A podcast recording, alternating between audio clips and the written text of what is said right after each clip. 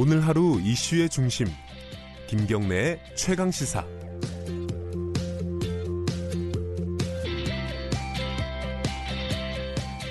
네, 아, 정치권 소식 잠깐 알아볼까요? 어, 오늘은 어, 바른미래당 이준석 최고위원 좀 연결해서 여러 가지 좀 여쭤보겠습니다. 시간이 없어서 제 멘트 생략하고 바로 들어가겠습니다. 연결돼 있죠? 안녕하세요. 네, 안녕하세요. 네, 어, 일단은 책 하나 출판하셨다고요? 네, 예, 제가 최근에 책 하나 출판했습니다. 그래서 연결한 측면도 있습니다. 공정한 경쟁이라는 제목인데 이게 무슨 뜻이에요? 사실 이제 경쟁이라는 단어가 이제 사실 보수에서 네. 공정하고 자유 경쟁을 추구한다라는 개념 자체가 이제 보수의 큰 이념 중에 하나인데 네. 지난 한 10년 동안 그 경쟁이라는 단어 자체가 죽어버렸어요. 그러니까 경쟁은 나쁜 것 이런 식으로 이제 치부되면서 음흠. 사실 좀 그 단어가 죽어버린 감이 있어서 제가 생각했을 때 젊은 세대가 생각하는 경쟁이라는 것이 어떤 건가에 대해서 좀 적게 됐습니다. 아하. 뭐 자세한 책 얘기는 다음에 네. 할 기회가 있을지도 모르겠고요. 자, 예, 그런데 이게 책에서 어, 예. 어, 이런 얘기를 쓰셨다 그래요? 박근혜 전 대통령 입장에서 저는 여기서 저는 어, 네. 이준석 최고위원입니다. 하나의 소모품이었다. 이런 구절이 있어요?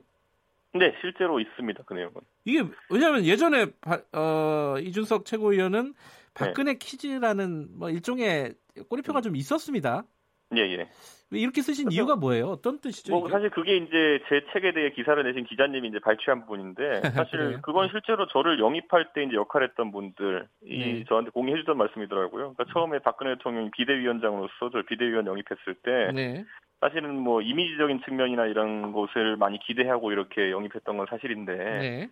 나중에 실제로 정치적인 발언이나 아니면 이런 것들 정치적인 행위를 하는 거 보면서 네. 좀 기대와 다른 영역으로 가서 놀랐다는 얘기를 하더라고요. 아하. 그래서 그런 부분도 있고 저는 사실 그런 생각을 해요. 저는 박근혜 대통령이 개인적으로는 굉장히 고마워합니다. 왜냐하면 네. 저를 발탁했기 때문에. 네. 그런데 또 우리가 잘 알지만은 뭐 노무현 대통령이나 지금 저희 당의 손학규 대표 같은 분도 영입하신 분은 사실 YS잖아요.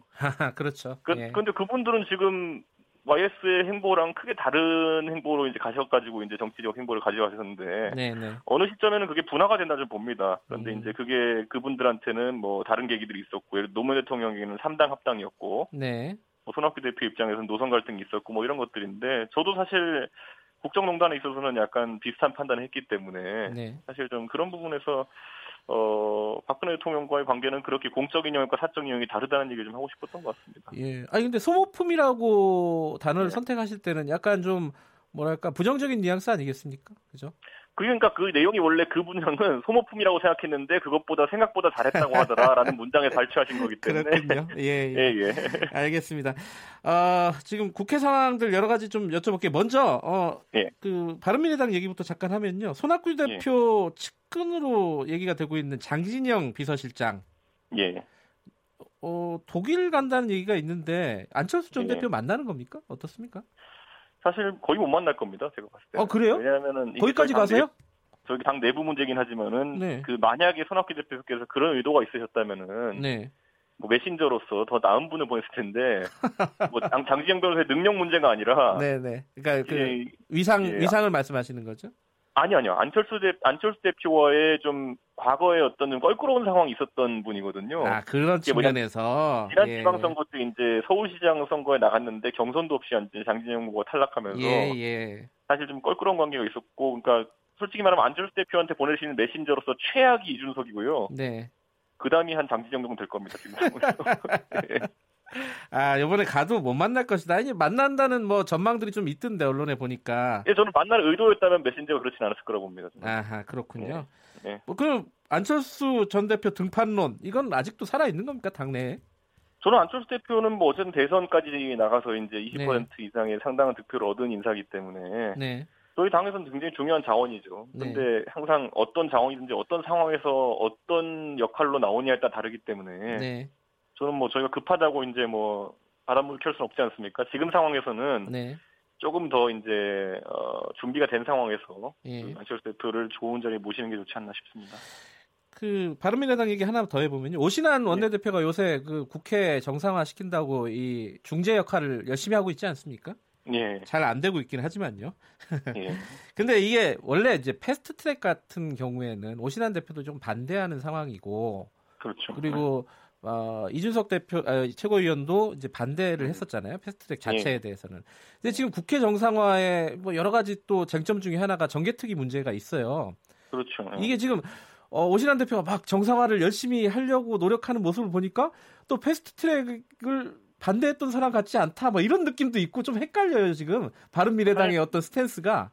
저희가 어떻습니까? 패스트트랙에 반대하는 것 자체가 네. 선거법에 반대하는 것과 패스트트랙에 반대하는 것과 사보임에 대해서 반대하는 것이 약간 다르거든요. 예. 근데 저희 당내 그런 다양한 스펙트럼이 있는데 사실 네. 오신환 의원만 하더라도 그때 패스트트랙 때 예.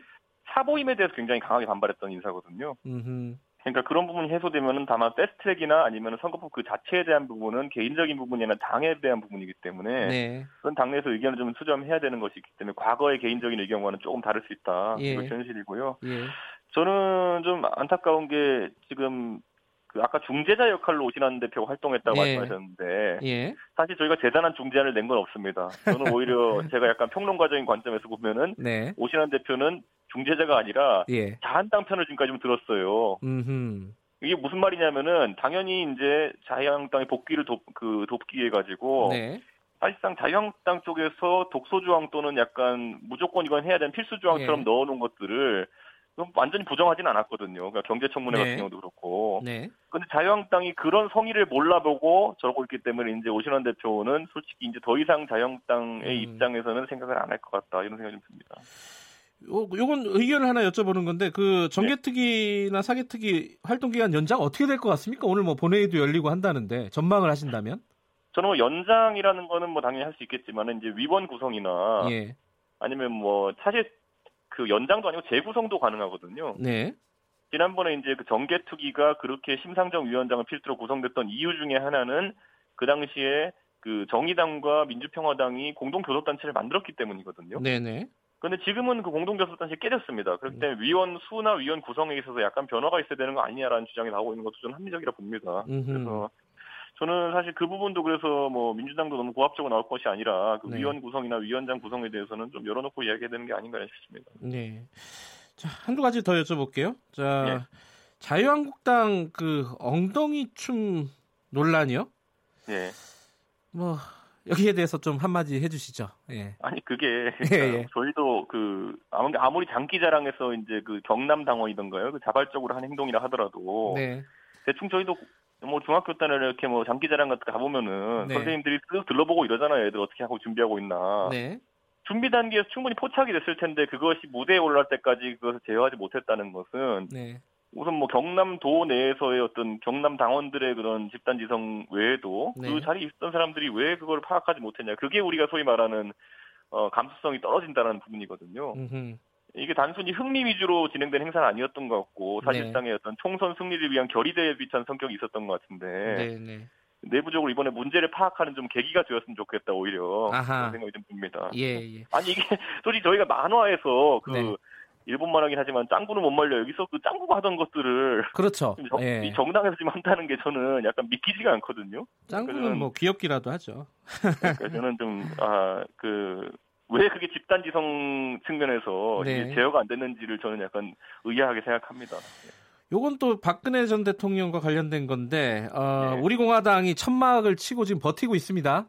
예. 이거 어떻게 해결해야 된다고 보십니까? 의견을 어, 주신다면. 저는 그 상황에서는요, 솔직히 누가 옳고 그름보다도 네. 우리 공화당, 그 과거 대한애국당이 상당히 이번 국면에서 존재감을 획득했다. 하하하. 그러니까 오히려 그들, 입장, 네, 그들 입장에서. 나쁘지 않은 어떤 투쟁이었다라는 생각을 하게 되고요. 그렇군요. 전 박원순 시장도 이번에 대립각을 이쪽과 세우면서 상당히 좀 주목을 받은 측면이 있는데 네. 다만 이제 저는 권리의 충돌이 있어가지고 대한애국당 또는 이제 우리공화당이 내세우는 것은 네. 정당 활동의 자유라는 이제 헌법적 가치를 이야기하고 있고 네.